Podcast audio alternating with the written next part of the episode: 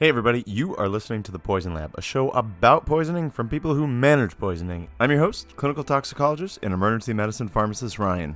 And today, The Poison Lab is on psilocybin, the active component of magic mushrooms. In today's episode, we're interviewing psilocybin PharmD researcher Dr. Paul Hutson. He's the director of the Transdisciplinary Center for Research in Psychoactive Substances at the University of Wisconsin Madison and a co author of the study Single Dose Psilocybin Treatment for Major Depressive Disorder, a randomized clinical trial that was published in JAMA on August 31st, 2023, which is just one of the many psilocybin research studies that Dr. Hutson has conducted, including other studies evaluating things like pharmacokinetics, psilocybin's impact on the QTC, and the subjective experience that users have with varying doses. This is a really exciting episode where we'll hear about some fascinating data that supports the use of this drug in treating many different health conditions that frequently intersect with toxicology. You see, one of the most common reasons uh, a toxicologist might be consulted on a patient is because they've taken a medication for self harm, usually because of an underlying mental health condition. And it's not uncommon to see the same patient multiple times for repeated suicide attempts. Because the mental health conditions that led to the self harm in the first place are still there after the toxicity resolves. That is why I'm incredibly excited about this episode. We're going to hear all about the data that has given psilocybin breakthrough drug status for treating major depressive disorder and treatment resistant depression, as well as its impact on other health conditions like substance use disorder, which frequently lead to drug toxicity. So, in this episode, Dr. Hutson will share his wisdom on doing human subject psilocybin research. We'll spend some time talking about the exciting evidence for how this can help a variety of disease states, dive into its potential mechanisms. Then we'll talk about how you get into psilocybin research in the first place. How do you get an FDA IND? What DEA approval do you need? Where do you get the psilocybin? And where do you store it? It is really a fun discussion. It is very likely that this drug, along with a few others, will be FDA approved within the next four to five years. And I know I learned quite a lot about what the landscape of its use is going to look like after that approval. Not to mention learning new insights in terms of its potential toxicity and its management. One last thing before we jump in. We're talking about the benefits of psilocybin today. And there are those out there that might extrapolate these findings to illicit psilocybin. Remember, all the studies we're talking about today were done in controlled settings with analytically confirmed psilocybin at known doses in appropriately screened volunteers. Psilocybin is still federally Schedule 1, so getting your hands on it outside of a clinical trial means you're going through avenues that aren't going to guarantee dosage, purity, or safe setting.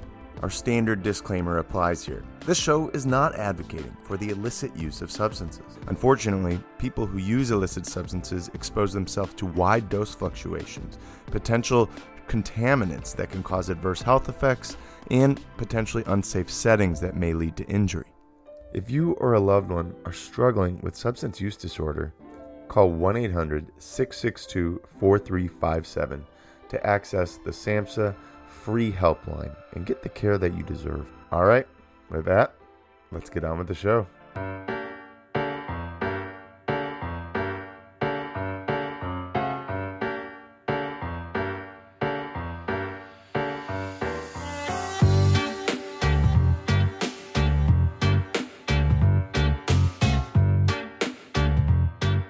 Hey, everybody, you are listening to The Poison Lab. I'm your host, Ryan, and this is a very exciting episode for me because of the guest that we have today. I am so pleased to introduce Dr. Paul Hutson. Hello, Ryan. Thanks for having me. It's great to be here. He's one of the premier psilocybin researchers at the University of Wisconsin Madison. Not only is he here to talk to us about his experiences and expertise in studying psilocybin, which is a long known natural compound and an emerging pharmaceutical.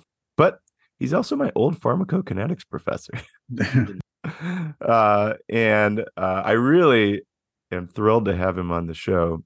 Before I kind of dive into everything, Dr. Hutson, would you mind uh, giving the listeners just a little bit of background on uh, where you work and how you kind of got there today?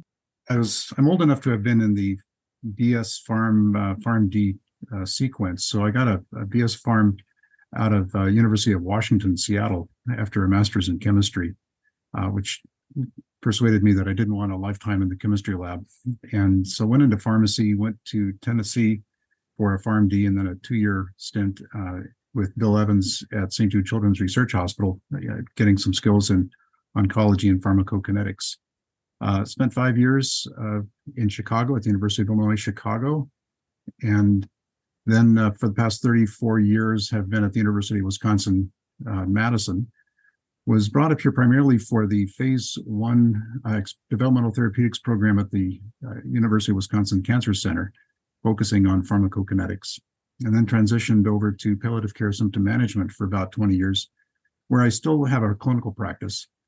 But about a about a year ago now was asked to lead the uh, cancer pharmacology laboratory at the cancer center so back into developmental therapeutics uh, pharmacokinetics and uh, getting into uh, the area of theranostics radioactive uh, diagnostic and then therapeutic uh, pro- products.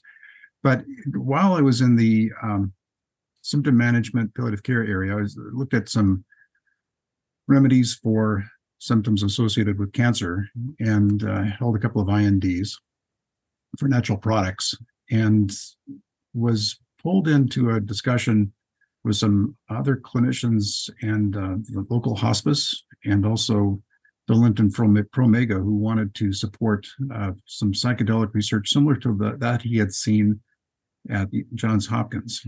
And so we were asked to do a phase one pharmacokinetic study um, based on my background with with the, the cancer therapeutics. So between uh, 2013 2015, we did a dose escalation study in patients, um, sorry, in normal subjects uh, to de- develop the pharmacokinetic profile. Um, also, some QTC issues that we can talk about later. So um, it's not the journey that I thought I'd have uh, when I started into pharmacy. I didn't expect to be doing psychedelic uh, research 10 years ago, but uh, it's been a good ride. I I have to say, so I came across your research for the first time in one of our alumni magazines, um, and it said the title was something like "Learn about the drug basement in the in the School of Pharmacy," and it had a picture of Paul, uh, this very nice looking gentleman, and I said, "I think that's my pharmacokinetics professor," and I was just a little taken aback. I was like, "I, I guess I never would have pinned him for it. But it really obviously, with your experience in palliative care and its potential role there, as well as your expertise in pharmacokinetics, uh, it seems to to uh, be right up your alley. So that that is a, a fascinating journey, and it's interesting where uh, expertise can take you. I do have to give you a, a shout out or a thank you. Um, when you did teach me pharmacokinetics, I often thought to myself, will I use this?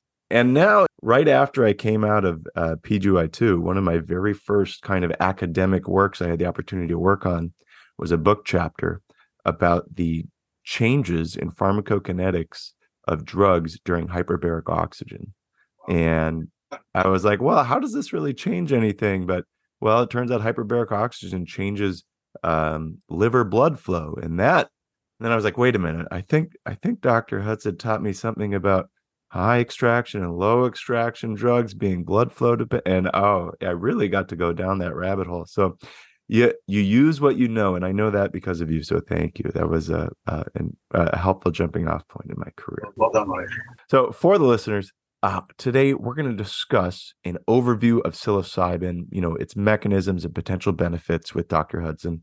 And then we're going to go on and get into the nitty gritty details of how to perform research with psilocybin and dive into the findings from Dr. Hutson's studies and hopefully be able to glean some some wisdom from the vast depth uh, that we have here in our guest. So, uh, Dr. Hutson, would you mind for any listeners who I guess might not be familiar what is psilocybin and how does it work in the human brain?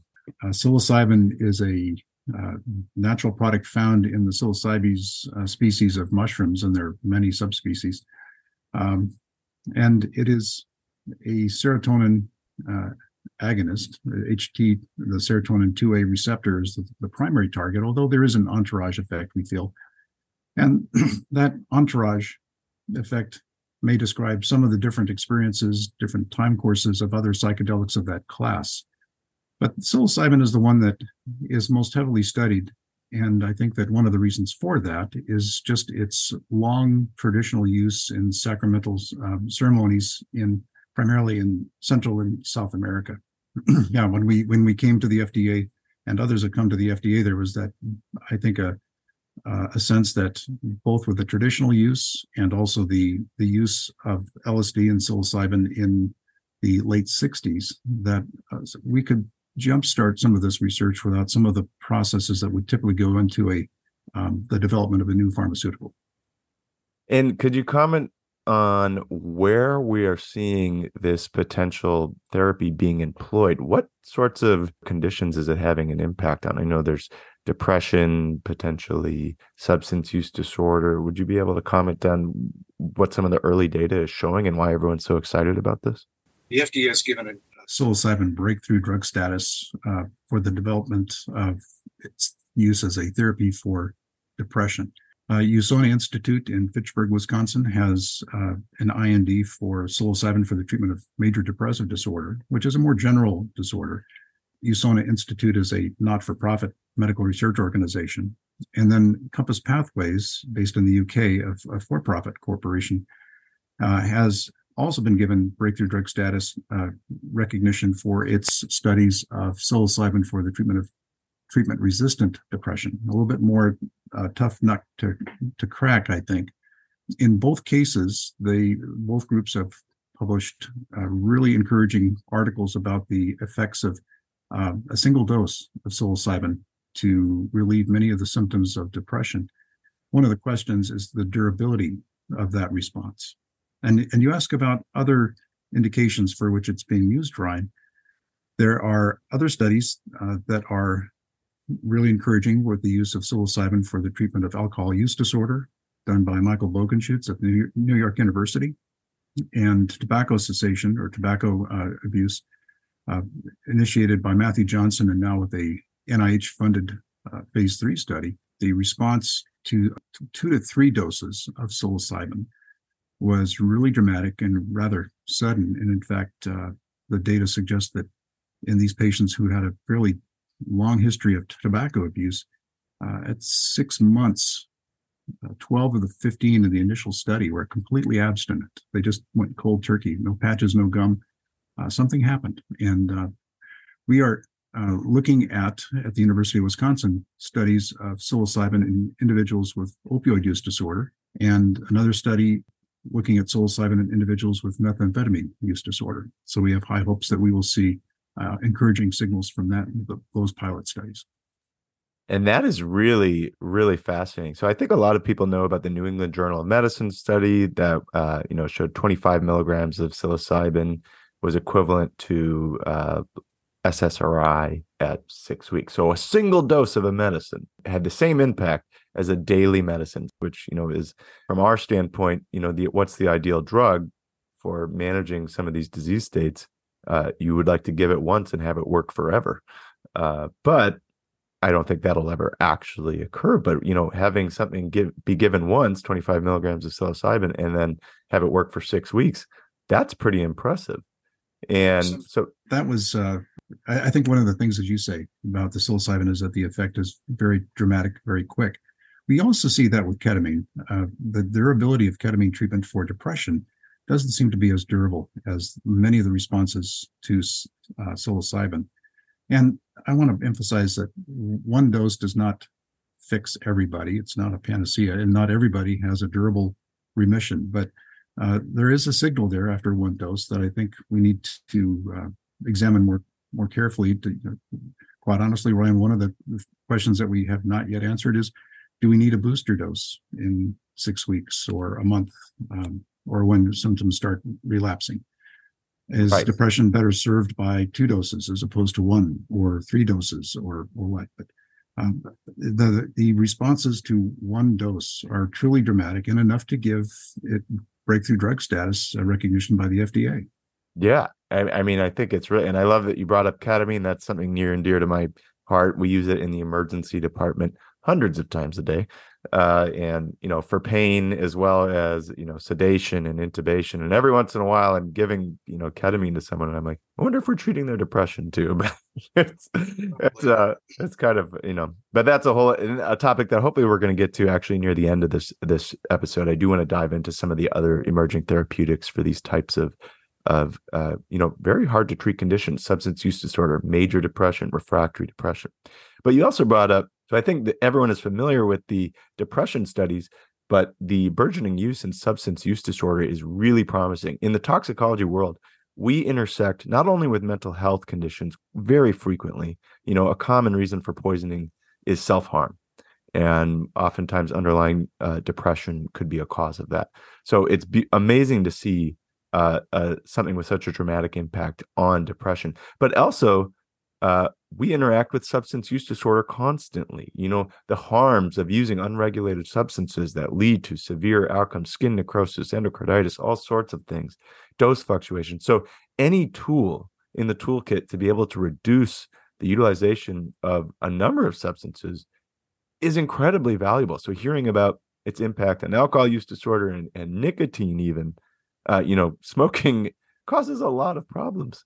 But uh, I'm really excited to hear about the methamphetamine and opioid. You know, we have taken major efforts to start managing opioid use disorder when we meet it in the emergency department. So we've started, you know, initiating people on buprenorphine and getting a warm handoff to psychiatry. But methamphetamine in particular is sort of a different thing altogether. And, you know, I think there's a high rate high rate of relapse, uh, which in all substance use disorder, but in methamphetamine particularly high. So hearing that there is a potential therapeutic avenue there is is really impressive. Uh, so listeners, this is why people are getting excited.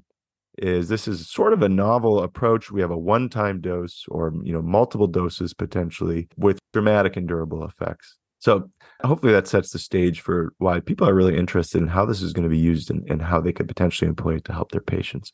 Can you tell me a little bit? You, you mentioned in the beginning, but so what sparked your interest in psilocybin and and how is how did that then become this effort at UW? I believe there's the it's the transdisciplinary research. Oh, I'm going to mess this one up.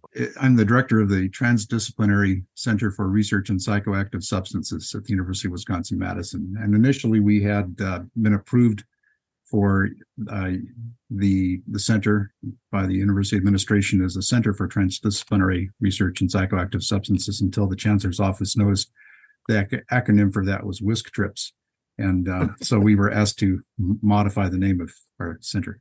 Um, but actually this does go back to 2013 uh, bill linton who's a ceo of promega has been a, a big uh, supporter of legitimate scientific research with psilocybin. And that arose, as I understand it, from a neighbor of his with ovarian cancer who had visited the program at Johns Hopkins. And she uh, received a dose of psilocybin there under the guidance of Roland Griffiths, uh, um, the, the linchpin, if you will, of modern psychedelic research. And uh, she came back a changed woman, which much more at peace uh, with her diagnosis and with uh, her remaining weeks uh, able to enjoy life much more than she had been before. And Bill wanted to uh, bring that to the University of Wisconsin Madison, and actually to develop it as a uh, FDA approved medication. And so I suggested that we should do that um, initially at the university through a phase one study because the pharmacokinetics dose escalation, the, the safety profile at higher doses had not been described. And so that's really where I got involved. Uh, initially, we thought we'd be using it in patients with uh, terminal diagnoses. Uh, but frankly, for the phase one study, we felt that the safety profile was enough that was good enough that we could use normal volunteers. Certainly, the experience uh, traditionally in, in the 60s, 70s suggested that psychedelics were safe enough in that context to um, to do the dose escalation study. We did that uh, using kind of the same kind of profile that I would use at the uh, in a cancer study, first in humans, with uh, individuals getting escalating doses, pharmacokinetic sampling, urine sampling, and uh, 12 lead ECGs to kind of monitor heart rhythm. One of the big things that came out of that research, Ryan, was that we were able to show that there was enough variability in the pharmacokinetics of psilocybin given orally. You didn't have to really dose it by weight, that just a flat dose was going to be sufficient, which is going to simplify uh, the research. Uh, it was it was nice to be able to simplify things a lot. In the meantime, other groups have been looking at specific indications, as we have now started as well. But frankly, most of the work that we're doing here at the University of Wisconsin Madison now is in investigator-initiated studies for um, understanding the mechanism uh, of psilocybin, as well as the opioid and the methamphetamine studies that I've I've mentioned before. I'm going to interrupt just for a second. So, talking about the mechanism a little bit. In one of your studies, you were actually doing a dose escalation study and sort of grading the mystical experience that the patients had. Right. Uh, it looks like you use the mystical experience questionnaire, looks at uh, things like feelings of unity with everything, oneness with everything, stuff like that. So you you were actually getting into evaluating the impact of how intense the mystical experience was and then looking at that's impact on the positive subjective feelings of the patient. And this brought up the question for me uh, sort of do people need to have that mystical experience or the trip or the psychedelic experience, so to speak, in order to actually have the benefit with psilocybin in terms of uh, major depression or substance use disorder? And the reason I bring this up is because I give people mystical experiences in the emergency department all the time with ketamine. the mystical experience is kind of sending them to the K hole, so to speak, or when they are disassociated. So, you know, when their perception of reality is disassociated from their consciousness. Anyone who works in the ED has seen someone disassociate, and it's a pretty clear thing. So, when I started reading about ketamine for depression, I, of course, thought, oh, well, you're probably disassociating them. And then they have this profound experience and come back less depressed. This was, you know, I'm not saying that I was very advanced in this literature. Uh, but then I was listening to a Yale researcher talk about ketamine for depression, and he brought up that the doses that are used are actually subdissociative. They're about 0.5 mgs per kilo over 40 minutes or 0.2 mgs per kilo over five minutes. And anyone who works in the ED, we've given much higher than this for sedation. You know, sometimes for pain, you go higher than those doses. So while disassociation does sometimes happen when you're using ketamine for depression, it's more of a byproduct, it appears, than the actual effect. And I don't know if there is an answer to this, but I'm curious if you've seen this in, in any of the research that you've come across or in any of your research regarding do you need to have the mystical experience to have the positive neuroplastic effects of the psychedelics? Or, you know, what let's say someone is microdosing or somehow blocking the psychedelic experience, are they going to have that same lasting, durable effect um, that has been shown in some of these trials? Well, that's a great question. There are uh, studies that are looking at that. I think at Stanford, they're looking at what happens if you give psilocybin to somebody who is under general anesthesia, which we thought was a little bit, uh, a little bit you know, iffy in terms of safety, but uh, they, uh, I think, are as- asking a very interesting question. Another group is looking at what happens if you give psilocybin with uh, risperidone, which should block its effect at the HT2A receptor, which um, I'm not expecting to see much happen, quite honestly. We have an interesting study underway that is, um, well, actually, we completed the pilot study. We're looking at going on to a fairly large um, cohort where we're giving oral psilocybin to normal volunteers. And in addition, we're uh, giving intravenous boluses of midazolam. The intent there is to use the amnestic effect of midazolam to try to block the memory of their psychedelic experience and to see what kind of impact that has. Um, we're finding, quite honestly, in the pilot study, that it's difficult to block the memory of their psychedelic experience. We had to do a dose escalation of the midazolam to doses that are substantially higher than what you might see with a normal colonoscopy dose, for example, to block the memory of the procedure. We are finding that it's safe to do that. We felt that that's appropriate but we, we're really excited to kind of poke at this mechanism of how the psilocybin might be working and what's necessary for the therapeutic effect of the, the psilocybin, whether some memory of that psychedelic experience is important, or if, as you say, it's just a byproduct of something else that's going on in the brain. Very interesting. So, well, I have to ask now. So, you know, in toxicology, a lot of the people here listening work in the toxicology field, and Mhm. there's kind of a, a I don't know what it, it's a phrase, but you know, toxicology is there's infinite poisons, uh, only 50 antidotes, so 99% of poisoning is is benzodiazepines and supportive care. And we really push benzodiazepine dosing. And if I, you know, if we ever get consulted on a case of potential psilocybe agitation, probably the first thing we're going to do is benzodiazepines. And sometimes, you know, we're giving large, large doses of midazolam, diazepam. We like to what we say explore the dose response curve, right? If you gave some and they're still agitated, you need to give more than you gave. So I'm curious, would you mind? Do you have information on how many, what doses you were using to try to facilitate amnesia? Or not amnesia, but the amnestic effect. We were looking at basically a mild, a light sedation dose, um, like you would use in a colonoscopy. Okay. And okay. we, we were bolusing uh, every um, 15 minutes, but also based on their uh, recall and basically their response to some questions that we would ask. And so we might uh, hold off on the next dose. We might give the next dose, but um, yeah, we it was it was there was some clinical decision making at the bedside by the anesthesiologist pushing the, the midazolam. I'll be interested to see that as it comes out. Sorry, Yeah. I just had to ask because it it intersects quite closely with uh, some of the usual cares that we provide. Well, you, you mentioned the the giving pushing midazolam for psychedelics, frankly, or lorazepam. Um, in our drug box, if we were to need to shut down a psychedelic experience, we would probably use uh, oral disintegrating tablets of risperidone because that's going to block the HT2A receptor better than I think uh, the the effects of the anxiolytic effects of the benzos. So that's- Very- that's our plan.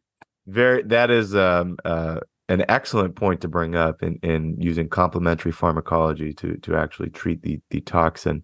Um and I think I'm you know usually I've almost never had a, any hallucinogenic tryptamine induced agitation that I really need to hammer with you know benzodiazepines. They're usually relatively calm and if you keep a nice quiet setting and you know maybe they need just a little anxiolysis they can usually do okay. Although, you know, we do have concerns about serotonin syndrome. We can get into that later.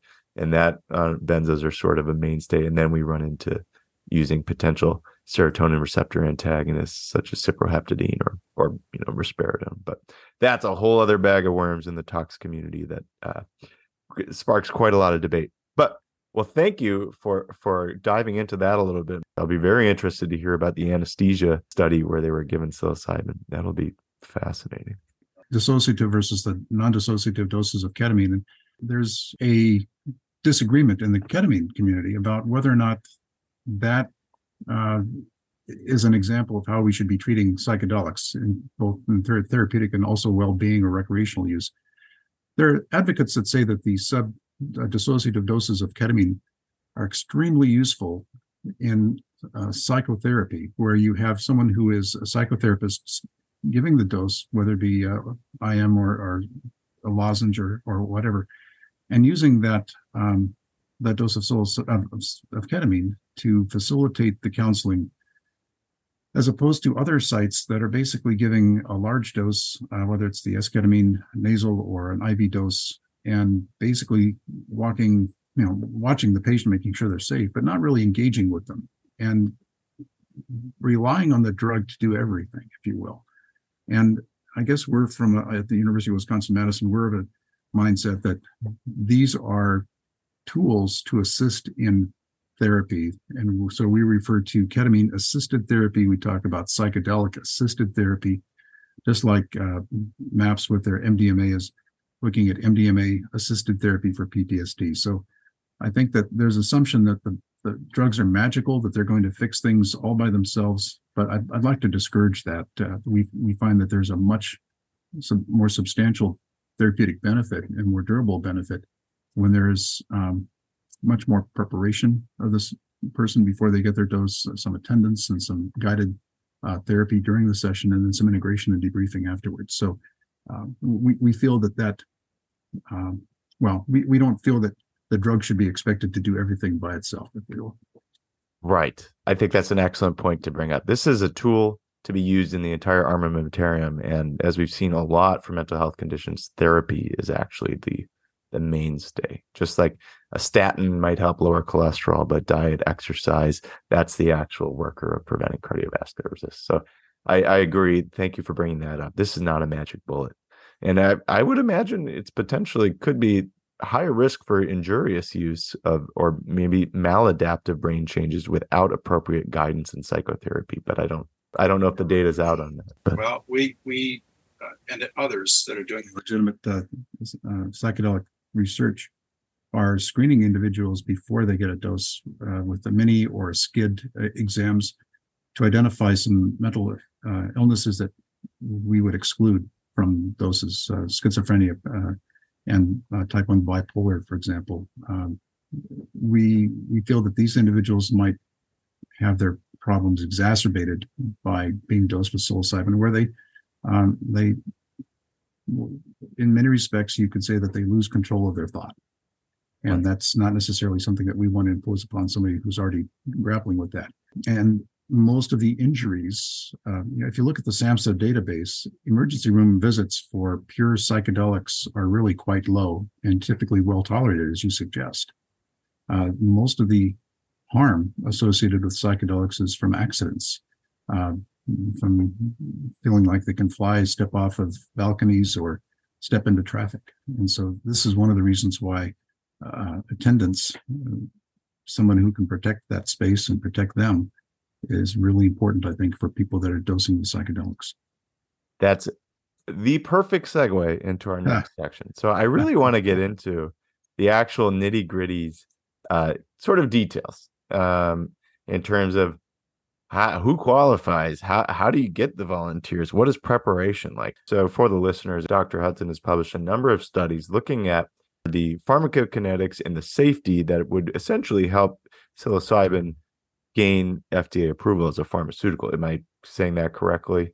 Right. In 2017, you published pharmacokinetics of escalating doses of oral psilocybin in healthy adults. In 2018, high dose psilocybin is associated with positive subjective effects in healthy volunteers uh, 2021 exposure response analysis to assess the concentration QTC relationship of psilocybin and psilocin. So let's talk about in in terms of the study design. You said you looked for specific exclusions and you mentioned a few. So who was being recruited? What was I guess the inclusion criteria for these healthy volunteer studies? It looked like you were screening for a past positive experience with psychedelics. So none of these are psychedelic naive volunteers that first study, we went for individuals that had had a significant psychedelic experience before because we weren't sure how they would respond to us drawing blood from them and not just from a catheter, but if we lost the catheter, we'd have to poke them. And we weren't sure how they were going to t- handle that. It wasn't basically a non issue.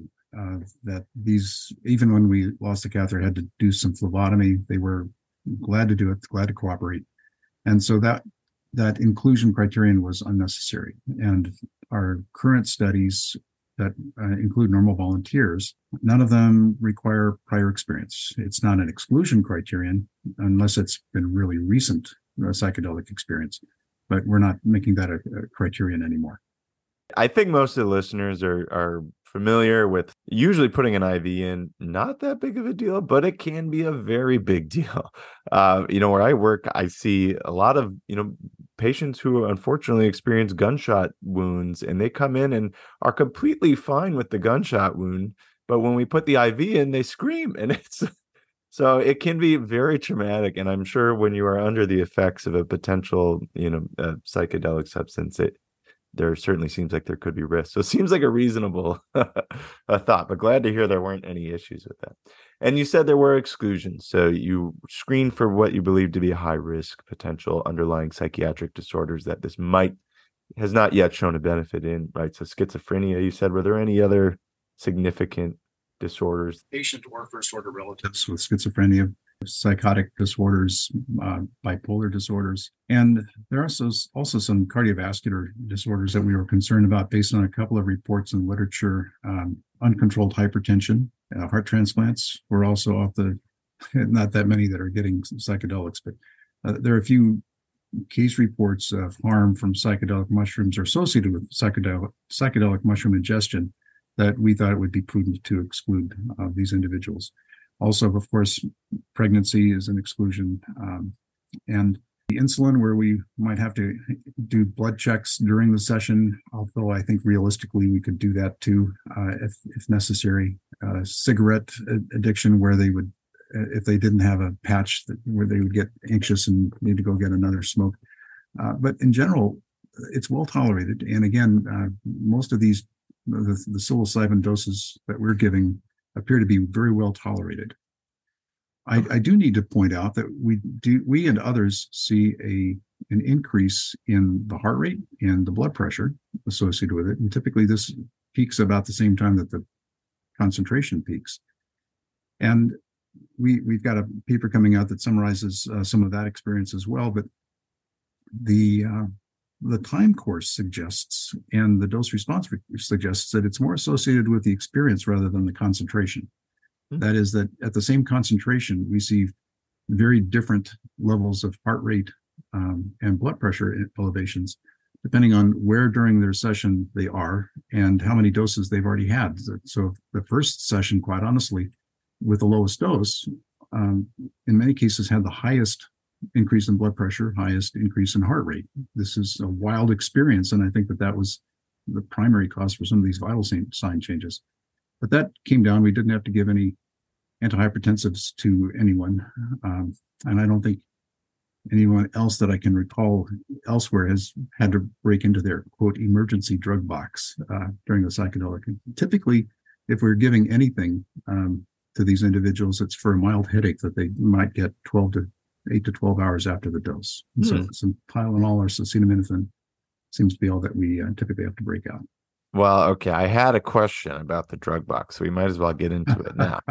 so, so, oh, and these are all great things. So, if someone out there is considering exploring, you know, research in one of these sectors where you might be inducing a mystical experience or a dissociative experience in a patient, thinking about the fact that, oh, well, what if they actually need to be have something more invasive like insulin given you know are they going to react the same way as they normally would these are things i never would have thought of so really interesting to hear uh, the background on on um, what you have to think about and consider before investigating a study like this so there is an emergency medical box and i saw in there you had benzodiazepines haloperidol so it sounds like manage agitation and maybe um, uh, if anything gets real you know and anxiolysis and then I saw nitroglycerin and carvedilol. So I assume that's for management of you were seeing positive cardiovascular signs, tachycardia, and, and high blood pressure. This was, I assume, to manage potential hypertensive emergency or acute coronary syndrome if it if it yeah. popped up. Yeah. So we've we've not had to use any of that, and frankly, I I would prefer to get rid of the drug box. I think that it gives the impression that this uh, it has to be used, and I've only heard of one site, uh, I think, using some lorazepam. Uh, but we've replaced the haloperidol with the risperidone, risperidone. Uh, ODT. Uh, we still have the nitro, and again, um, this was to be able to, and I think we've replaced the carvedilol with clonidine. So the the uh, I, I, think the drug box suggests that there is more um, urgency to treat these things and a more criticality to treat these uh, changes than there is. We've not seen anybody that's been so agitated um, that they couldn't be talked down by uh, the, the therapists that are in the room, maybe just holding their arm um, to reassure them that they are not floating out in space uh, uncontrolled. And so, again, we've only had to use some acetaminophen like 12 hours after the dose. Um, and it's been really, really well tolerated. Right. So maybe it's a safety precaution that adds a, a little bit too much ominousness. I, I, right. And, you know, in my clinical experience, it's rare that these are severe, you know, hypertensive.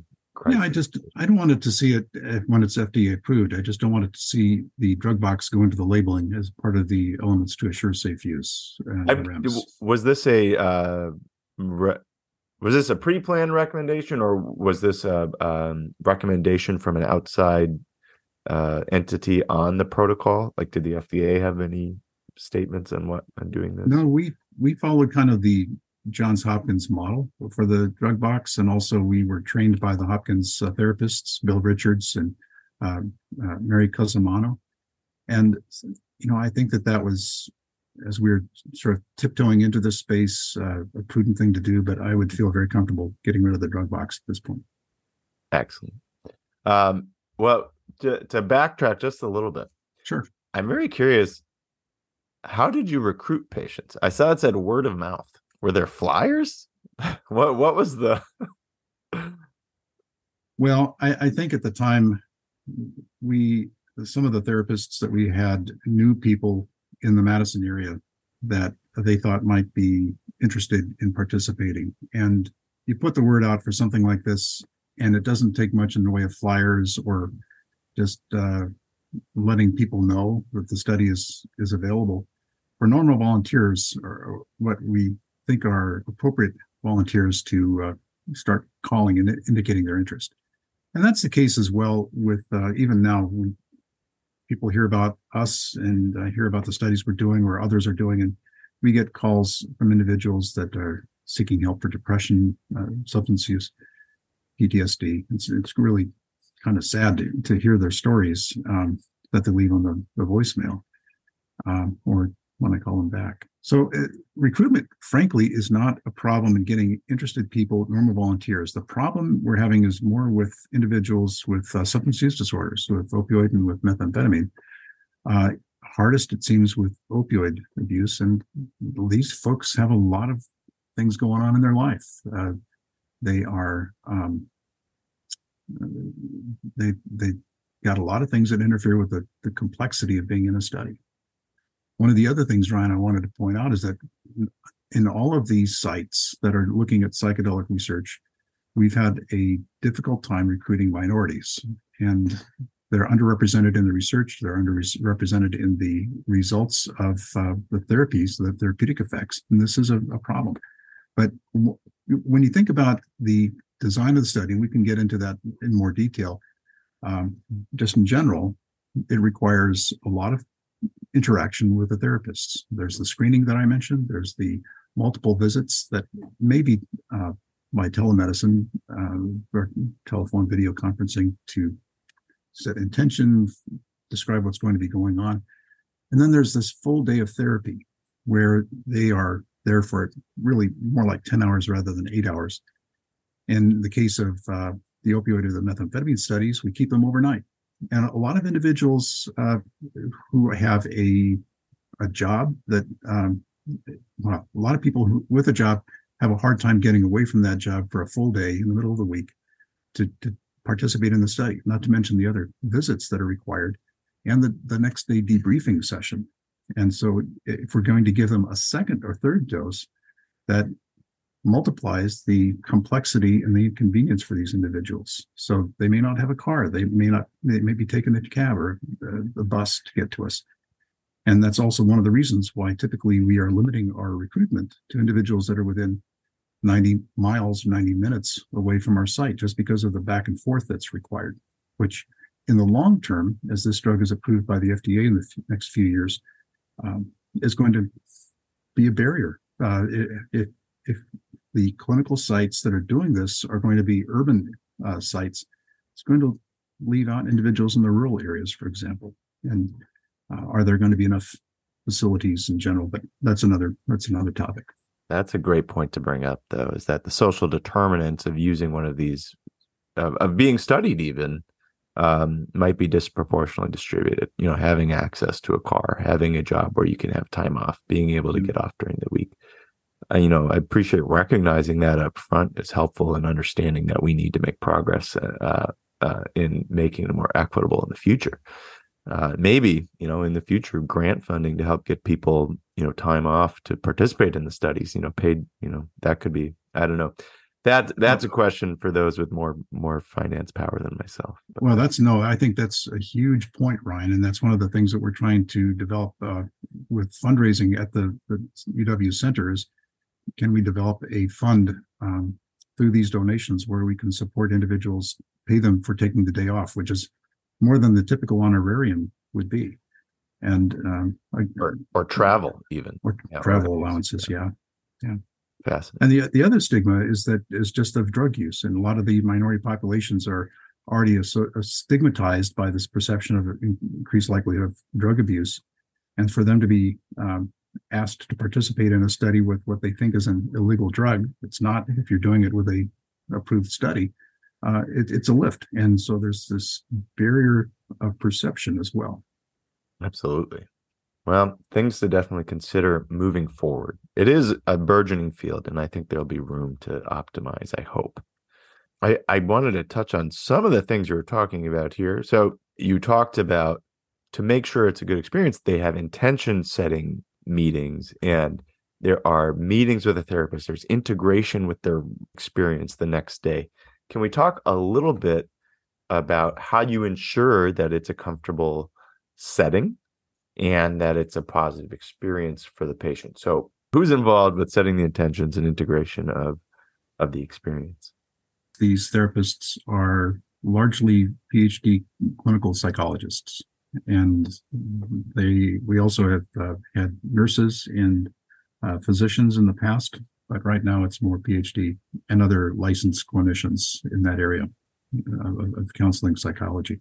We'll have to talk about the FDA ex- expectations moving forward at some point too. But these are our individuals will screen them with the SCID or the mini uh, uh, mental health exam after the study coordinator basically goes through a checklist of eligibility requirements that sees determines whether or not they're eligible to even go to that uh, mental health assessment.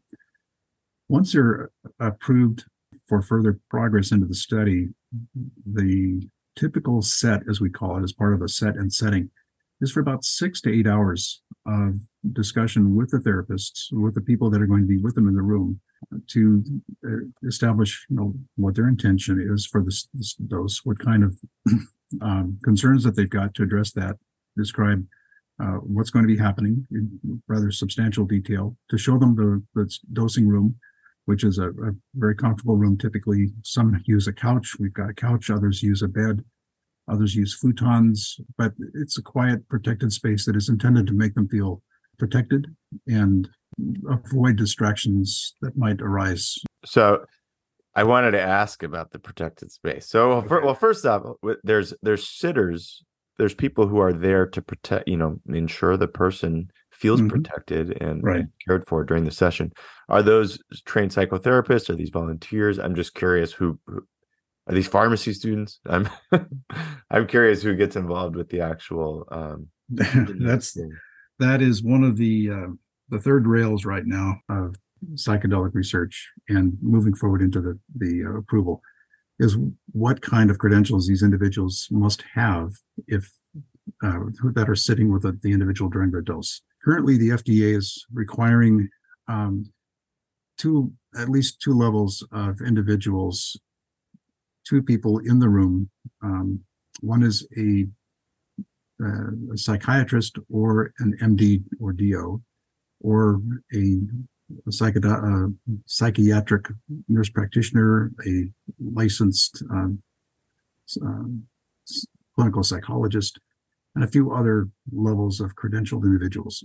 the other person in the room has to have a bachelor's degree and a year's experience in mental health, and that's not otherwise described. Hmm. The intention there, I think, it, well, of, of course, is to have two people present. And I think the reason to have two people is largely for uh, avoiding misbehavior of the therapists when the individual has is in a susceptible state. Uh, there have been some concerns about inappropriate touch with some of the MDMA PTSD studies, um, and and so some argue that the two therapists should be a male and female so that they're uh, they can accommodate uh, some balance with the session. Others argue that two females, two males would be appropriate. To, you know, maybe a function of what the subject would prefer. Interesting. Yeah. Uh, the the other credentials, though, are otherwise not described. For example, the FDA's requirements in their draft guidelines that came out in June argue for a psychiatrist or a D or, or MD. So by those criteria, you could have an orthopedic surgeon um, sitting in there. well, yeah, you know, he might do a good job, or she might do a good job, but that's it's not really clear. I think one of the reasons what they want these credentialed individuals is so that they can have some accountability. If something goes wrong, they have some state uh, credential that can be threatened, if you will. Right. No, it's not just it's, a pop up clinic in in someone's broom closet with right a friend who went to a year of you right. know nursing school or something. Or, and, and there are various programs around the country, CIIS influencers, some of them that that are developing these training programs for therapists. But in addition to a didactic session uh, component that can be like 140 hours or so, there is expected to be a clinical experience where they will sit and observe or actually be part of the therapeutic team. That's very hard to come by. I mean, there are not that many places where you can um, sit in and participate as a as a guide, if you will, with psychedelic experiences. Yeah. And so the ability to train these individuals is stunted. Yeah. We would like to develop a training program at the University of Wisconsin, but we're not quite yet sure what the FDA is going to require for those credentials. And maybe they are not going to require any specific skill set as much as the creden- the state credential. I'm not yet sure. That's very interesting. That is going to be a, a, a interesting development with how this is employed. You don't want people flying down to South America to sit in on ayahuasca ceremonies just to get training. That that that's so that's very interesting. Well, that, but, you, but you raise an interesting point though, Ryan. You go down to an ayahuasca ceremony, and you've got um uh, like 20 people inside this hut getting dosed with ayahuasca, and they've got uh, the medicine man and some attendants, but you've got multiple people being dosed at the same time. Uh, I don't know what kind of intervention they actually have on an individual basis, but in terms of safety and uh, therapeutic uh, benefit, could we do something like that more efficiently in the United States with these therapeutic trials? And some people are beginning to look at that, try to make this a little bit more efficient. Right, as opposed to dedicating someone for a full eight-hour set every time. Two, that certainly would people, be cost yeah. limiting. But I, I, I certainly understand the two people. That seems like it just makes it safer for everyone. Um, but does it have to be like that? Yeah, that, this will definitely be an interesting field in the future. Well, let's talk about the setting. So there's a room in the basement of the pharmacy school where people go have guided psilocybin trips or uh, sorry experience. I noticed there was a I saw in one of the papers there's a supplementary uh, that shows you the room. I see there's some pretty interesting there's a nice nature picture. There's one that looks kind of like the cosmos. Who who designed the the artwork in the room? Did you have any input? I could have, but I, I deferred. Uh, the the room was designed um, um, by an interior designer that uh, has worked with Bill Linton before, and uh, Bill was kind enough to support the refurbishing of that, and I give credit to the craftsmen at the University of Wisconsin Madison. They I think they really enjoyed showing their their skill set and making a really nice environment with molding and woodwork and such. But that was privately funded, and the artwork I, I think came out of uh, the interior designer's thoughts, and we've changed a few of those up. Oh, uh, was there a yeah. reason? Um, some people, some of the the patients thought that some of them might be a little bit on the disturbing side. Oh. Um, there was one that, uh, yeah, sort of had musical instruments just, just descending into a pit. Um, oh. That's kind of yeah, kind of weird. Um, okay. I want to call out Cody, Wenthur from our faculty, who is doing what he calls the poiesis uh, study, looking at the effect of art, the art selection on the experience. And one of the things that you'd see in a new photo of our room is a um, LCD monitor in with which we can display different kinds of art that is um, chosen by the individual from a portfolio so that we can kind of look into whether or not the music selection, the art selection has an impact, particularly in a cultural context, Black, Indigenous, Hispanic, and so on. And so that we're really excited to see what kind of comes out of Cody's work. One of the that projects that he's really fascinating. Yeah. I love when scientists converge on topics of this nature that are entrenched in a lot of, you know, lore and then seeing you study every possible confounder or, or impactor of findings is really cool. So, what does the how does the art impact the mysticism? Uh, you know, in the MEQ scale, that is really fascinating. Well, that brings me to my next question. There's a playlist, and according to your study, participants rarely took their headphones off. I read that in your study, and then I looked up on Spotify and I I typed in psilocybin playlist, and I found the John Hopkins psilocybin playlist. Is it the same playlist, different playlist? Pretty much. The Johns Hopkins one was designed primarily by Bill Richards, who interestingly was a graduate student with uh, Walter Pahnke back in the late 60s and 70s. So he's sort of our, our uh, Rosetta Stone, if you will, to early research in the area. and uh, it's got a mix of Mahler, Beethoven, Beatles. Uh, I think the last song in the track is Here Comes the Sun. Um, a lot of uh, Native American flute music. It's a real gamish and it, it, seemed like not not many lyrical uh, no. songs just just the beatles at the end no, so a lot no. of more yeah. instrumental very yeah, and that's intentional the, the the lyrics were thought to be a distraction and potentially disturbing uh, more likely to be disturbing than the music we did have one individual in our first study who said there was one particular song that really bothered me and I, would like you to take it out of the track next time you um, next for my next dose. And we didn't, and they didn't notice it again. So um, we feel that there it's a, the music is important, but it is not necessarily critical. And so that's one of the other things that Cody's looking at, and others as well. Uh, we've got one of our um, uh, graduate students in our master's program in psychoactive pharmaceutical investigation uh, James Hosobe is is interested very much in the music components, the influence of music on psychedelic uh, response, if you will. Fascinating. Wow. I just it, the the details that go into conducting the research it's, it's really interesting to learn about.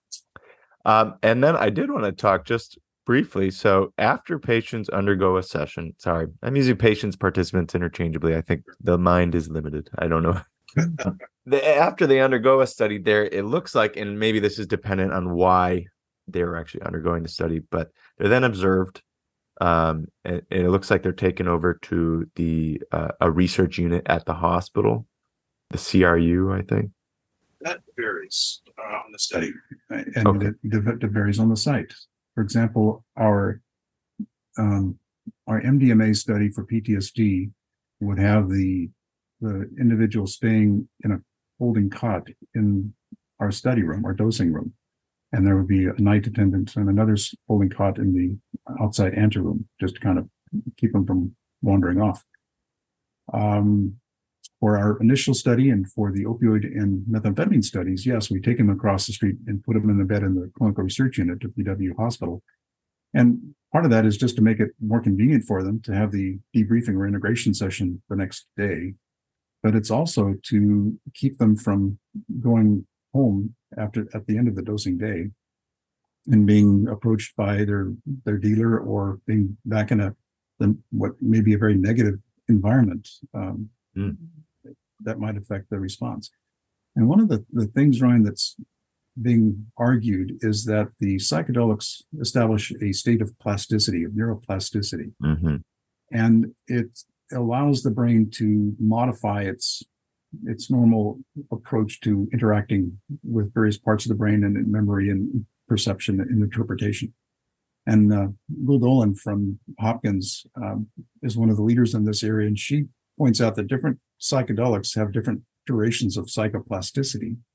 And it's a concern that we're increasingly aware of, of how soon is it appropriate to put people back into the environment um, where the environment may affect how that how the plasticity when it goes away sets up firms up. And so um, that's one of our concerns but uh, to, to, get back to our studies with opioids and methamphetamine we we put them in the research unit um, overnight after the dose. We bring them back for the integration and debriefing session and then they go home. And arguably with the psilocybin, the psychedelic effects are gone within eight hours. You could argue that this is a an outpatient procedure where they could just go home. That makes a lot of sense. And that what you're bringing up there was sort of what I was touching on earlier, and and what you brought up. that this is psychedelic assisted therapy, and you know maybe there is a you know it it imparts neuroplasticity, and whether those uh, lead to you know pro-adaptive behaviors that allow you to overcome you know old learned reward circuits as opposed to maladaptive behaviors that you know reinforce things might depend on the setting you're in and how it's influencing things. So that's why i think the assisted therapy and i don't know that that's this is all con- my own pontification and i am not a psychedelic scientist but you know I, I i think that just goes to show why there could be a very big benefit and you need to ensure that you have someone there assisting somebody through um, you know work with therapy to set the right intentions and build the right uh, you know new neural pathways neural adaptive pathways around us. we think it's critical. Yes. And the integration of 24 hours sounds you know reflecting on the experience and how you can use it. That that seems like a great step. Well oh all right last question. That, are these going on during pharmacy classes? Yes. So if i'm in school in pharmacokinetics right now you know someone might be downstairs undergoing a psychedelic assisted therapy. Yeah interesting. You got to do it sometime right um, okay I I wanted to touch a little bit more, you know, at the end I, I have some more questions just about the specific studies, but I think people might be interested in knowing what kind of challenges and barriers you've encountered doing research on a schedule 1 drug. So this is a drug that was essentially deemed not, you know, viable for any medical use usually there's some pretty tough restrictions on obtaining storing the drugs. Can you talk a little bit about working with a schedule one substance and what sorts of clearances i you know what exactly did you have to do um, to be able to work with this substance? So there's this perception that it's really really hard to work with schedule one drugs uh, and, and, i would push back i'll be honest with you. Um, there's really one additional step that I don't think is that onerous. And so to do this research, um, really any drug research, even with botanicals, I was playing around with various herbal extracts, you need an investigational new drug exemption from the FDA. And that is um, a process that is facilitated now by cooperation with entities like Compass or USONA Institute or other providers of the psilocybin that are doing their own clinical studies, they often will share their uh, master drug file with you so that you can tap into their their uh, listing of pharmacology of the drug and uh, and so on. So I needed to get the investigational new drug application approved by the FDA. You need to get approval by the investigate the uh, Human Subjects Committee, the IRB.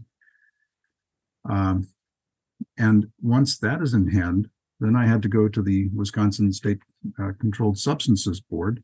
And that, of course, is going to be different from state to state. But the Controlled Substances Board looks at the protocol, looks at the storage and security um, considerations, uh, asks, looks at how much we're hoping to possess and why we would need that amount. And then once I get that approval, I submit an application to the DEA and basically give them the same information that I gave the state. And there is a separate um, Schedule One controlled substances for uh, approval from the DEA that is not that different from either the other DEA or the state approval. And once that is in hand, um, then I go back to the IRB and the FDA and say, okay, I've got all the other other uh, approvals in hand, and I can go ahead and start. Uh, none of these organizations, none of these offices have been obstructive. They have, in, in fact, been very helpful in terms of identifying areas that uh, things that I've missed or that I should do differently next time. But in none of my experience with the state, uh, with the DEA, or with our local IRB have they been obstructive in pushing back. Just, in fact, informal conversations with individuals uh, in the controlled substances section at the FDA, they, they seem very excited about the research. They just want us to do it right and not cut corners. That well, that's really encouraging to hear. And you know, I I know I'm sure it was a simple process for you, but for someone outside the realm of you know starting, uh, you know, phase one studies, it certainly sounds intimidating. But it, it it sounds like there you can find helpful people at all the organizations from where you need approval that can help guide you a little bit through the process. Yes, but I would argue that it's no different, not not any more of a hassle than if I wanted to do a study of on morphine. Okay, well that's good to know. So for any um, interested uh, researchers out there, it's not as hard as as you may believe. Well, the FDA though is being inundated with proposals for psychedelics. They have had, I think, the majority of all of their investigational new drug applications in the past five years of, or so have been for psychedelics. Interesting. Now, well, okay, this is off topic, per- perhaps, but let's say you wanted to do ketamine, just mm-hmm. for people who are so that's a Schedule Two drug. It's used all in many different hospitals. Similar, um, would that be a sim- for for someone who's not, you know, just thinking about the process? Similar workflow. You need to a- apply for an FDA IND. Well, you would need to, an IRB approval to do a clinical study, right? But the um, I think it's Schedule Three. Um, okay, yeah. I, I, it depends on the indication. If you're within the indication that for which F- ketamine is approved, you probably don't need a, an IND. Okay, but if you're going off-label, then you need yeah. to study it in IND. But you would need, if you were doing outside of your your normal hospital setting or clinic setting, where you need to have a, a special possession approval as a researcher, then you would need to go to the state and to the DEA for that permission to possess it uh, outside of your normal pharmacy, for example. That's really helpful information. I think. Okay. So that's wonderful to hear that it's not as, as hard of a process. And maybe that is why we're seeing an inundation. Um, I, I have a question specifically. So I was when I was reading your studies, I was like, well, where did they get so like who's making psilocybin? And then I read you made it in your own lab well in in uh, nicholas Cozzi's lab hopefully i'm saying that correctly. Um, so you guys self-supplied psilocybin um, which is you know what else should i expect? That's wonderful. Uh, but i am curious and i don't need detail i don't need to know you know where it is specifically but what is the storage like and how is the dispensing handled? Is pharmacy involved? Depends on the site. If we're doing research at the uw hospital in, in the clinical research unit, uh, then it comes out of the pharmaceutical research center, the pharmacy.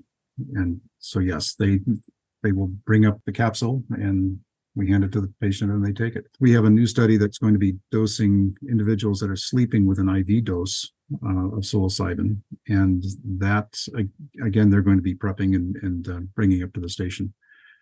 In the School of Pharmacy, we take it out of the lockbox that's DEA approved and uh, hand them the capsule. Watch we watch them wash it down. So the potential for diversion is virtually non-existent. You don't have uh, two people with separate keys and you have to insert at the same time. Okay. No. Well, the sleep study. I'm curious what the hypothesis is. Yeah. So that's another that's another exciting study. This is a study that uh, Dr. Charles Raison um, or Chuck Raison is uh, leading and it's also with uh, Dr. Giulio Tononi from the Wisconsin Sleep Center. Uh, they're looking at what changes are seen with uh, electroencephalograms, high density uh, enceph- EEGs, when you give psilocybin to someone who's sleeping, and how did how does that compare to individuals who are awake who are getting the EEG? And so we have a new formulation that we hope to have released uh, and I and FDA approved in the next couple of weeks. We just got our final stability testing done. We need to get that report out, but we're going to be dosing it. Um, frankly, one of the questions is, do we wake them up, and is it safe to give to somebody who's sleeping, or do they wake up screaming? But we're anticipating that we can do that safely, and it will be curious to see what happens with that EEG and the perception of the dreams that uh, accompany that. That that is fascinating. I'm well. This kind of is a great segue into just talking a little bit about the studies that you actually did. So, for one, you did a dose escalation study, right? Looking at uh, 0.3 mgs per kilo, mm-hmm. 0.45 mgs per kilo, and 0.6 mgs per kilo of psilocybin uh, in healthy volunteers, spaced out roughly. So same volunteer, they would take the 0.3. About four weeks later, they would do the 0.45, and about four weeks after that, the 0.6. And then from this study, it looks like spawned three research questions that were published. Right, so this was the QTC data, the uh, assessment of their subjective positivity, and the pharmacokinetics data. Is and well, I am curious. So quickly for the sleep study, are you looking at the same 0.3 mg per kilo dose, the the kind of 25 milligram range dose? Well, for the sleep study, we're going to be giving it IV. We're going to be giving uh, two milligrams. Two milligrams. I, well, it's IV though, so it's it's Right. We have to give it IV because we can't wake them up to give Right. orally and then The dose though. So, So, hi- yeah, we're- high we're- first pass then, or high we're- a we're- low bioavailability. it's- low bioavailability. It's it's uh, chewed up pretty quickly. Okay. And then when I saw in the PK study, or well, uh, maybe I can just do some quick hits from my understanding, things that I think would be, you know, relevant to the listeners who might be dealing with toxicity or detection of the substance. It, it looked like so psilocybin is really the pro drug, right? And that this has uh, kind of already been known. It gets dephosphorylated to to psilocin via alkaline phosphatase, and then it gets excreted about eighty percent in the urine as the psilocin psilocin O-glucuronide. But it's primarily hepatically metabolized, so it's unlikely that we would need to see dose adjustments for renal dysfunction. And it also looks like uh half life you guys found was about three hours, so it's out of the system pretty quickly. I'm curious, uh, how did you guys come up with the doses you were looking at? So 0.3, 0.45, 0.6. According to you, or sorry, according to the study, 0.6 mgs per kilo is the highest dose of psilocybin recorded in the research setting. So it was kind of pushing the boundaries of what we would expect to to utilize. Yes, it, it was. Uh, The, the point three was based on uh, research from Hopkins and New York University and some of the other early clinical work of the the new renaissance, if you will, uh, largely coming out of um, the Hopkins and New York groups. Um, others have used more like 0.15 milligrams or 0.2. Uh, we felt that we'd start at uh, we have, we're safe starting at 0.3. The FDA agreed. And so we, um, we didn't see a need to go up higher than 0.6, but there was some data coming out of Michael Bogenschutz's alcohol studies that suggested that individuals um, in that group might not have the same response to the usual dose uh, somebody who did not have a high uh, alcohol use would. And in fact, with our uh, current studies of psilocybin in patients with opioid use disorder and methamphetamine use disorder, we have uh, in their second of the two doses, they can either get the, the same 25 milligram dose that they had the first time, or they can go up to about twice that to 40 or, or 50 milligrams on the second dose. And so we've, we by our virtue of our phase one study, we were able to uh, persuade the FDA that this is going to be safe. And so, I guess maybe for some context for the listeners, a lot of the historical experience with psilocybin, which does inform, I think, some of the initial research, is in people using it unregulated and illicitly.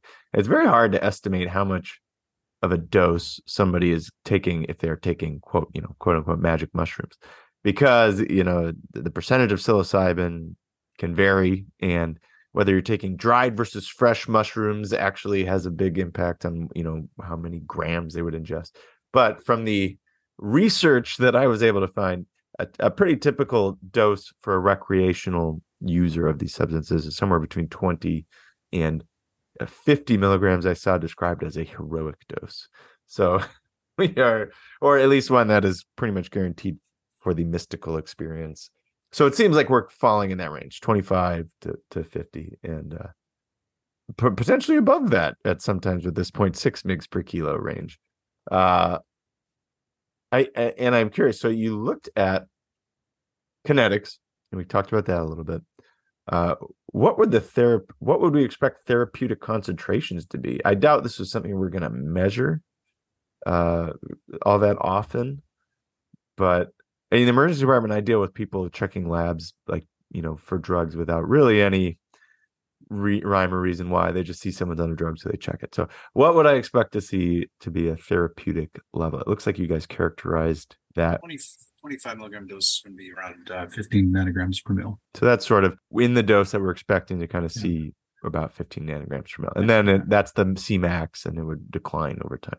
Yeah, that's that's the that's the psilocin. We did not measure the psilocin glucuronide. We don't know for sure the activity of the psilocin okay. glucuronide, but it probably is. Uh, there's evidence that it is the majority of the psilocin uh, available. That it, it, most of it says the glucuronide.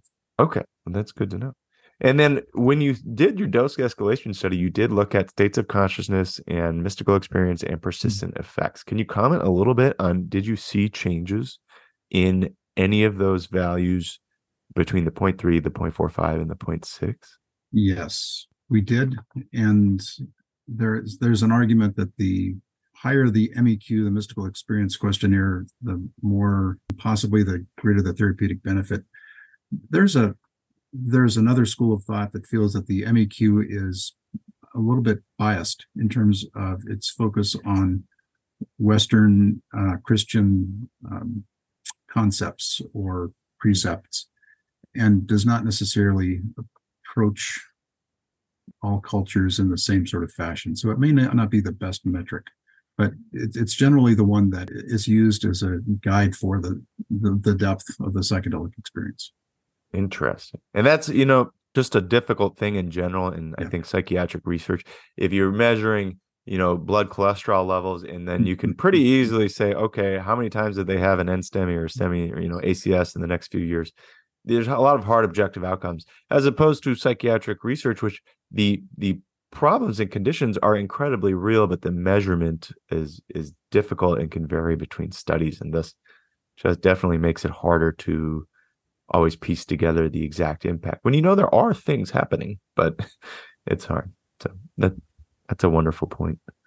Um, the other question I had for you, it looks like you guys did the QTC study, uh, the impact of psilocin on the QTC. And I'll summarize here. It looks like at the dose of 25 milligrams, you get a very small change in the QTC, maybe two milliseconds with a 95% or 90% confidence interval, interval of like six milliseconds. Um, eh, you know, when you think about it in a big sample. So we we initially uh, we did the 12 lead ECGs to look at that and also look at heart rhythms. The data suggested that at the highest dose, the 0.6, that the 90% confidence range exceeded that 10 millisecond limit that the FDA starts fretting about. And so uh, the, the data was passed on with my permission to uh, Dr. Uh, Joga Gobburu at the University of Maryland. and this was, you know, the, the folks at Usona Institute with whom we have shared the data asked if they could pass it on to Joga. And I said, well, if you if you can have the former head of pharmacometrics at the FDA look at your data, I would do that. so I I said sure, and I'll, I'll learn from him because uh, he, he's terribly well respected. And um, so yeah, they they looked at it in a slightly different way than I did, eh, but basically the the question um, to be answered is: Is there a, a significant effect of psilocin concentrations on the QTC prolongation? And the fact that the 90% confidence range uh, exceeded 10 milliseconds in their analysis argued for USONA as they developed this drug to do a positive and negative control study. And so they've done that. I frankly have not seen the results from the USONA Institute uh, QTC study, but they did a separate um, study at 25 milligrams to see what the effect was on the, the QT. And I have not seen frowns on their faces, so I'm I'm getting the sense that um, that things did not go poorly, but I oh, can't speak to it. Okay, so I, am encouraged. I'm encouraged. Yeah, it was an interesting study in the tox community in EM. There's a lot of you know, there's a lot of squabbling over whether QTC is relevant or if you should yeah. use other things like T wave dispersion, and that's a whole other thing. But it looks like in this study they calculated using a Q the Bazett's and the Fredericia formula, and it looks like the yeah. Fredericia was more better. better when to actually correct for the increase yeah. in heart rate and yeah, yeah, really fascinating reading the you know the preliminary data of how they actually determine this stuff. So very cool. Yeah. I always uh, love to nerd out over some good electrophysiology and ECG stuff. Um, but that that's the the takeaway for now. Is it seems like at that 25 milligram dose, it looks pretty safe. So one last kind of foray here. Um, in terms of safety, so a lot of listeners of this show deal with toxicity and Mhm. of, of potential substances, um, uh, many substances, including you know psychedelics. And as we talked about before, largely, you know, I've never run into a case that of somebody using one of these that is in like extreme extremis of disease, needing you know that that isn't usually pretty easily redirectable or have their anxiolysis treated with benzos. But Mhm. we do worry about serotonin syndrome. We worry uh, you know, with a full serotonin agonist. And if somebody's on something else like an MAOI, I would certainly be worried. And, and in serotonin syndrome, 5-HT2A is sort of the implicated receptor, uh, at least in rat models. Uh, Has there been any any safety signals that you've been seeing? Anything that's been worrisome uh, in any of the research you've come across? not in the context of serotonin syndrome. You know, one of the things that's a burden to the studies that are looking at depression is that we are um, expected to take a person who is on SSRIs or SNRIs and titrate them down, get the taper them off of of their SSRI or their SNRI before they get their psilocybin. And it's not, you know, that's that's clinically difficult. There's some people that have a hard time doing that, and it also requires the cooperation of their primary uh, prescriber, who may be uncomfortable doing this. So that's that's a burden. Um, but the concern is not so much the likelihood of serotonin syndrome, is that the data suggests in those groups that have looked at concurrent um, psilocybin, psilocybin with SSRIs or SNRIs, is that the presence of the traditional antidepressant seems to blunt the effect of the psilocybin. So it degrades the effect, the experience of the psilocybin, we think, at least in terms of the psychedelic experience. Um, whether or not it it doesn't seem to have a dramatic effect on depression symptoms um, as much as it would if the SSRIs were gone. So that's one of the concerns that we've got. Frankly, one of the other things that we're concerned about, uh, I mentioned at the beginning this entourage effect where other serotonin receptors are affected. There's some evidence that the uh, uh, serotonin 1A receptor, um, I think it's 1A, is uh, associated with uh, valvular disease. And so long term exposure to these psychedelics, if someone were dosing it, especially with this fad of uh, microdosing daily or frequent doses of maybe subperceptible, maybe slightly perceptible doses of psilocybin and other psychedelic drugs um, may have a an adverse effect on heart valvular disease. And so that's one of the things that we're we're concerned about in terms of safety. Uh, another thing I'm concerned about with safety, particularly for those individuals who might be uh, tempted to look to uh, mushrooms um, as opposed to the synthetic products that we're using, is that honestly, Ryan, I if you were to hand me a bag of dried shiitake mushrooms, I wouldn't be able to tell you that they were any different than psilocybes. and I, I think that there's a real concern that uh, as decriminalization and even legalization um, spreads throughout the, the states and the country, that um, people will be handed baggies of what are said to be psilocybin mushrooms, but are maybe shiitakes or something else that have been spiked with uh, who knows what. And you know, this is a problem with all sorts of illicit drugs that you're having to deal with more than I am. But it's a major concern. This adulteration is a major concern of mine, especially when you're dealing with uh, the, the mushroom product as opposed to the synthetic product. Many schools of thought from harm reduction, you know, identify lack of access to a regulated safe supply to be a big issue with that adulteration. So, you know, at, with the excitement around this um, topic, I can certainly see people seeking it out if they don't have access to it in other ways. So that's a wonderful point to bring up. And the actual the valvular uh, heart disorders, I think some people in the tox community are familiar with fen-phen, which in the 60s was causing all these valvular heart disorders, and uh, they linked it to 5-HT2B.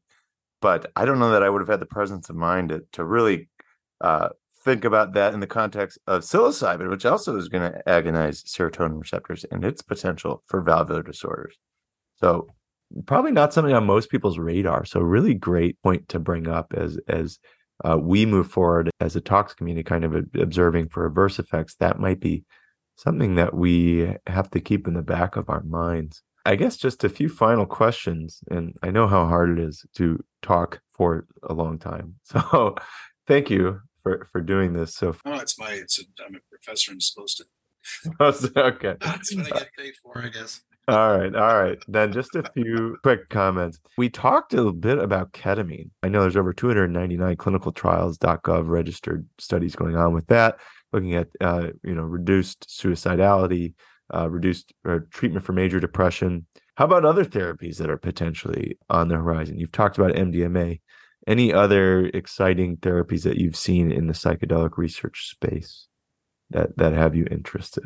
Well, I, I want to call it again Michael Bogenschutz's uh, studies with alcohol suggesting that there's a dramatic, rather quick drop in alcohol use. Peter Hendricks down at uh, University of Alabama, Birmingham, has a study that he's wrapping up uh, psilocybin for cocaine uh, abuse and some really remarkable, uh, profound decreases in cocaine use in the population there, which largely is black uh, and much lower socioeconomic levels and then the tobacco study. So we're, we're seeing some strong signals, and we hope to see that as well with um, our opioid and methamphetamine studies.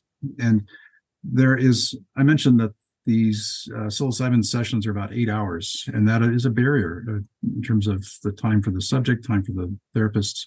And so there's a lot of interest in whether or not we can use compounds that are much faster acting, faster onset, faster offset. And so there's a lot of enthusiasm in some circles for 5-MeO uh, DMT.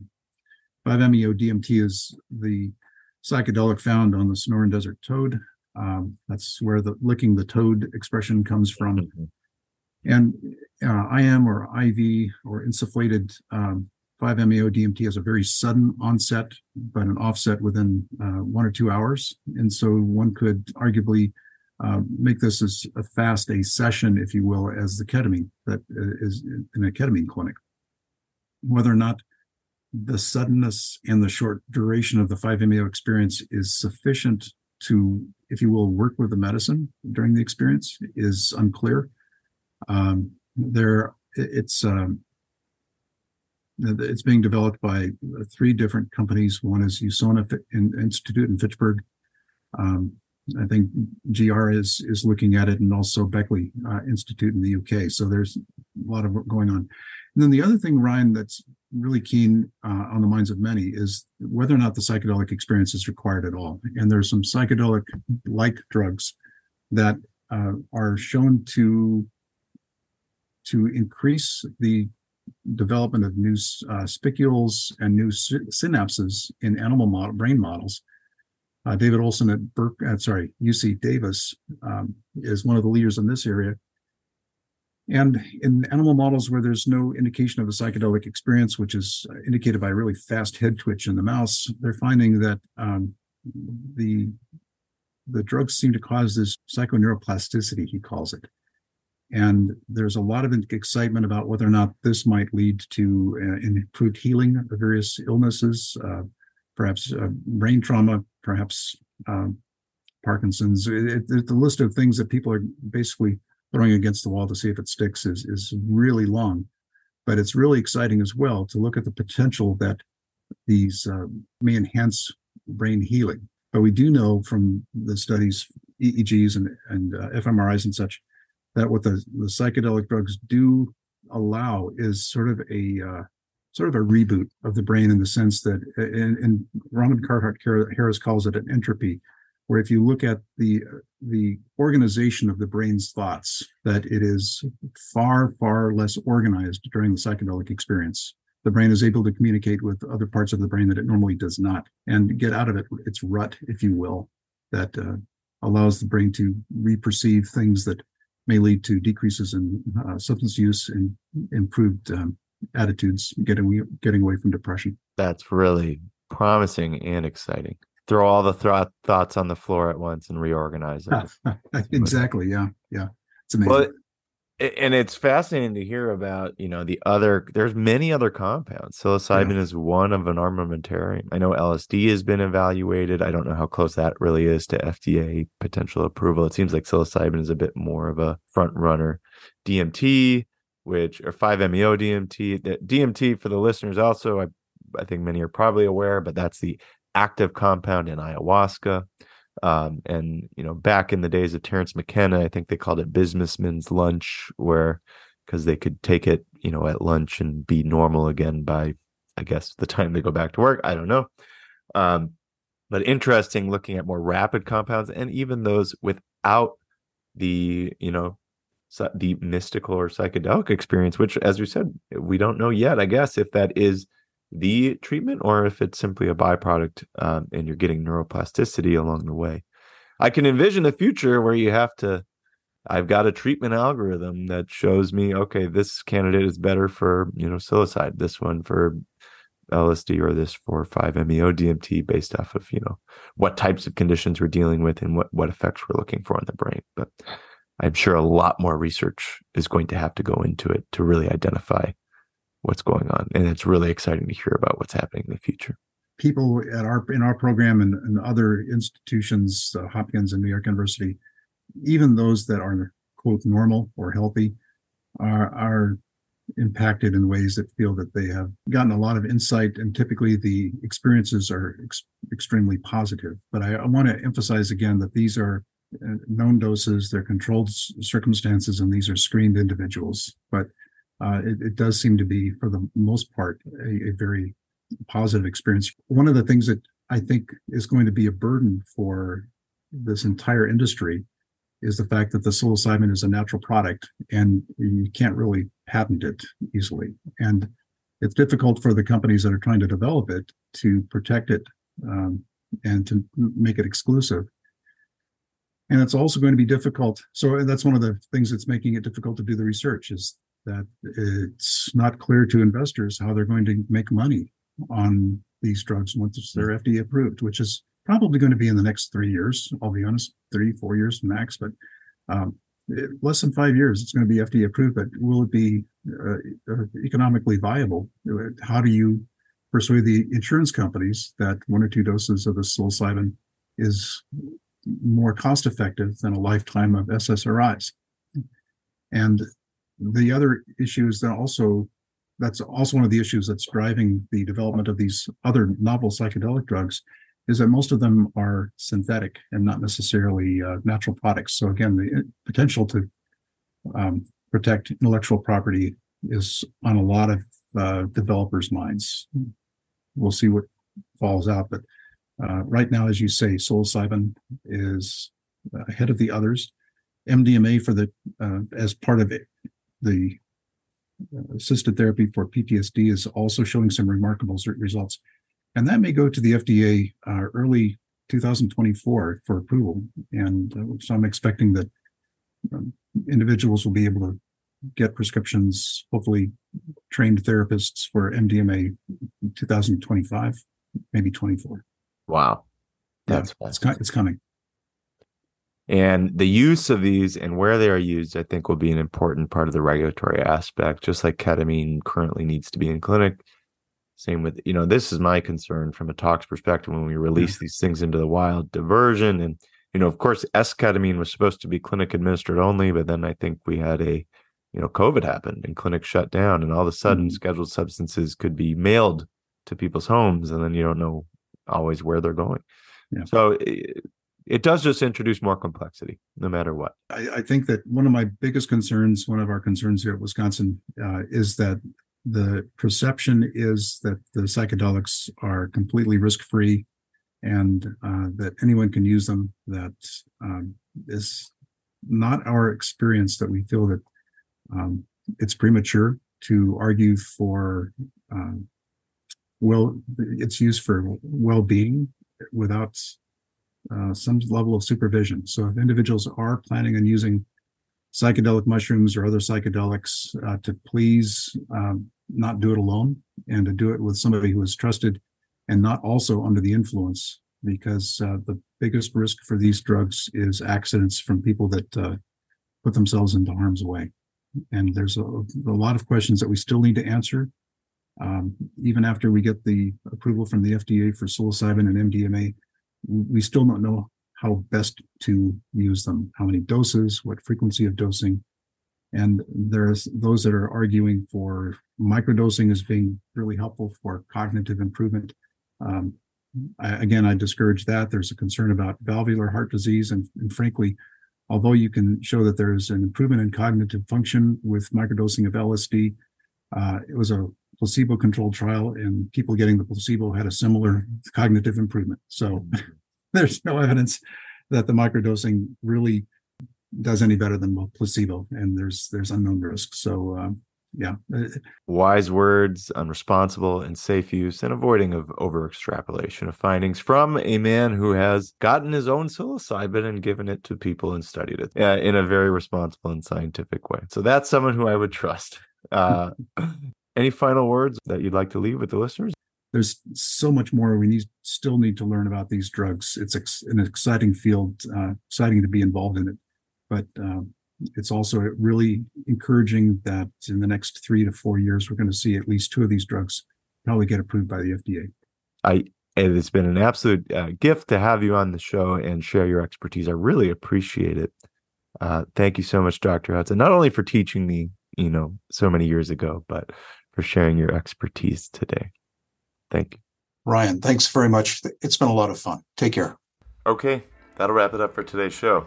I hope you learned something interesting about the burgeoning field of psychedelic assisted therapy for all sorts of indications major depression, treatment resistant depression, substance use disorder, who knows what else they'll find.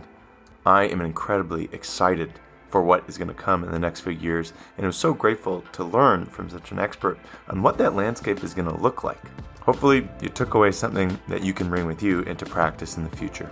If you like what you've been listening to, please leave us a review wherever you're listening to podcasts. You can catch the show on Apple, Spotify, Google Podcasts, literally anywhere. And leaving us a review helps us reach other listeners interested in learning about the field of toxicology and related subjects. Don't forget to follow the show on social media. We are at Lab Poison on Twitter. You can follow myself at EM Poison PharmD. We have an Instagram, Tox Talk, and a Facebook page, The Poison Lab. You can find all free medical games, resources, and episodes at www.thepoisonlab.com. And of course, if you want to reach out to the show, you can reach out to us at ToxTalk1, T O X T A L K 1, at gmail.com. There's nothing better than getting a listener email saying how much they enjoyed an episode. And you can actually participate in the shows if you hear us dropping a mystery case. Send your guess in to what you think the case could be to ToxTalk1 at gmail.com and we'll read off your differentials in the beginning of the show. Okay, that's it for this episode. Thanks for listening, and I hope you can join us next time. Hey, Toxo, can you play us out? The information on this show is for educational purposes only and should not be interpreted as medical advice or treatment recommendations. Contact your doctor for health questions or call your local poison center at 1 800 222 1222. The opinions expressed on this show do not represent those of our employers. This show is poorly written and shoddily produced by Ryan Feldman. Don't forget to give it a share with your nerdy friends. Cheerio!